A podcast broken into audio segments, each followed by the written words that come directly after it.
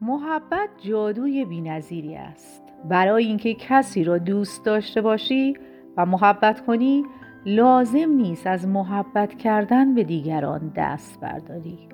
در قلب ما برای همه آدم ها عشق و محبت وجود دارد. افلاتون دیر وقت بود و من برای دیدن مادر بزرگ به اتاقش رفتم. فقط پنج سال داشتم و می‌دونستم که مادر بزرگ تا دیر وقت در اتاقش تلویزیون نگاه می‌کنه. من هم گاهی آروم وارد اتاقش می شدم و بدون اینکه متوجه بشه پشت صندلیش می نشستم و تلویزیون می دیدم. اما اون شب که به اتاقش رفتم مادر بزرگ اونجا نبود. همه جای خونه رو گشتم. اما اونو پیدا نکردم. قلبم با هیجان می‌زد و با صدایی لرزون می‌گفتم مامان بزرگ هیچ وقت نشده بود که تو خونه پیداش نکنم. بعد از کمی فکر کردن یادم افتاد که به خونه دوستش رفته و قرار شب رو همونجا بمونه. کمی آروم شدم اما باز چشمام پر اشک شده بود. فوری دویدم سمت اتاقم و رفتم زیر پتوم که منو خیلی گرم نگه می داشت.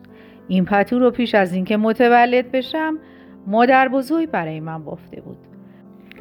از کوچکی توی زمستون و تابستون همیشه با این پتو میخوابیدم. اون شب با گفتن این جمله که مادر بزرگ فردا برمیگرده خودم رو آروم کردم تا خوابم ببره. پدر و مادرم بعد از تولد برادر بزرگم تصمیم گرفتن که از مادر بزرگم بخوان تا ماما زندگی کنه. چون خونه بزرگی خریده بودن و برای پرداخت قسطهاش لازم بود که مادرم هم کار کنه و مادر بزرگم باید برای نگهداری برادرم به اونها کمک می‌کرد. در زمان مدرسه خیلی از دوستان وقتی به خونه برمیگشتن توی خونه کسی نبود و تنها میموندن. والدینشون برگرده. اما من خیلی خوش شانس بودم. مامان بزرگ پیش از رسیدن من کیک رو در فر میگذاشت تا بپزه. وقتی که می رسیدم شیر داغ و کیک آماده بود. بعد از اینکه اونها رو میخوردم توی آشپزخونه میشستم و اتفاقات روز رو برای او تعریف می‌کردم. بعد با هم دومینو بازی می‌کردیم و او همیشه کاری می‌کرد که من بازی رو ببرم اگه در مدرسه با بچه ها دعوا می‌کردم یا نمره کمی می گرفتم خودم رو به آغوش پرمهر مامان بزرگ می داختم و او به همه درد دلهای من گوش می کرد و تمام غم و غصه من رو با حرفای قشنگش از بین می برد. انگار در آغوش مادر بزرگ همه چیز درست می شد. 18 ساله شده بودم و دیگه هیچ چیز به خوبی قبل پیش نمی رفت.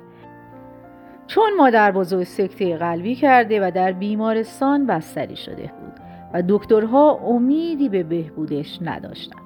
چندین شب توی اتاق مادر بزرگ براش دعا می کردم تا خوابم می برد. توی اتاقی که خالی از حضور او بود. چند هفته بعد مادر بزرگم از دنیا رفت و من مدتها شبها به یادش گریه می کردم.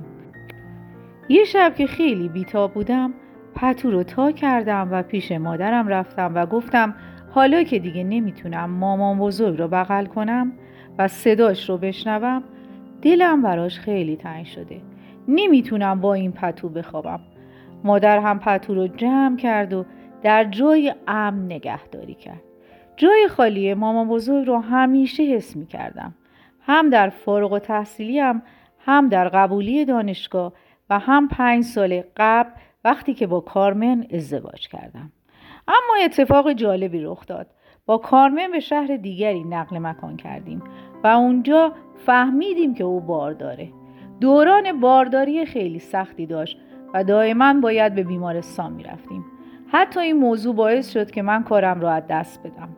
اواخر بارداری سختتر شده بود و روزهای آخر دکترها گفتن ممکنه که کارمن و بچه هر دو از دست برن. چون کارمن فشار خون خیلی بالایی داشت و این خطرناک بود. روز وضع هم رسید. پدر و مادر هم راه افتادن تا بیان پیش ما. خیلی احساس تنهایی می کردم و خیلی می ترسیدم یکان یاد گذشته افتادم که هر موقع احساس بدی داشتم و میترسیدم بغل مامان بزرگ می‌رفتم و او همیشه می‌گفت همه چیز درست میشه. بی خودی ناراحت نشو. توی دنیا همه چیز مسیر خودش رو پیدا می‌کنه. نگران هیچ چیز نباش. تا اینکه پرستاری از اتاق عمل بیرون اومد و گفت فشار خون همسرتون نرمال شده و یه دختر مثل فرشته ها به دنیا آمده وقتی کارمن رو به اتاق بردن من هم دوان دوان پیشش رفتم و دخترم رو که اسم ماریا رو براش انتخاب کرده بودیم در آغوش گرفتم و با خودم گفتم مامان بزرگ کاش که الان اینجا بودی. هر چی رو که به من یاد دادی به دخترم یاد خواهم داد.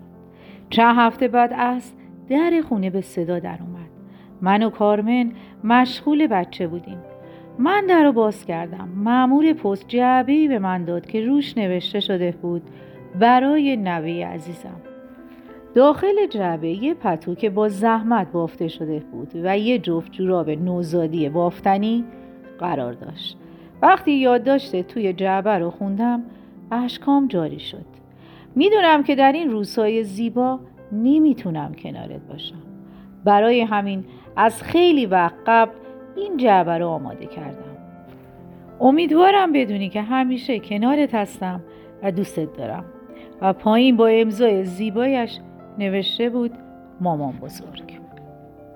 مامان بزرگ در روزهای آخر عمرش که توی بیمارستان بود اونقدر ضعیف و ناتوان شده بود که برای تموم کردن پتو از خالم کمک گرفته و جعبه رو به خالم امانت داده بود تا در زمان مناسبش به دست من برسونه. جوراب ها رو هم خودش بافته بود. زمانی که یک ماه به مرگش مانده بود. چقدر مهربان بود. واقعا منو خیلی دوست داشت. نه اشتباه گفتم. منو خیلی دوست داره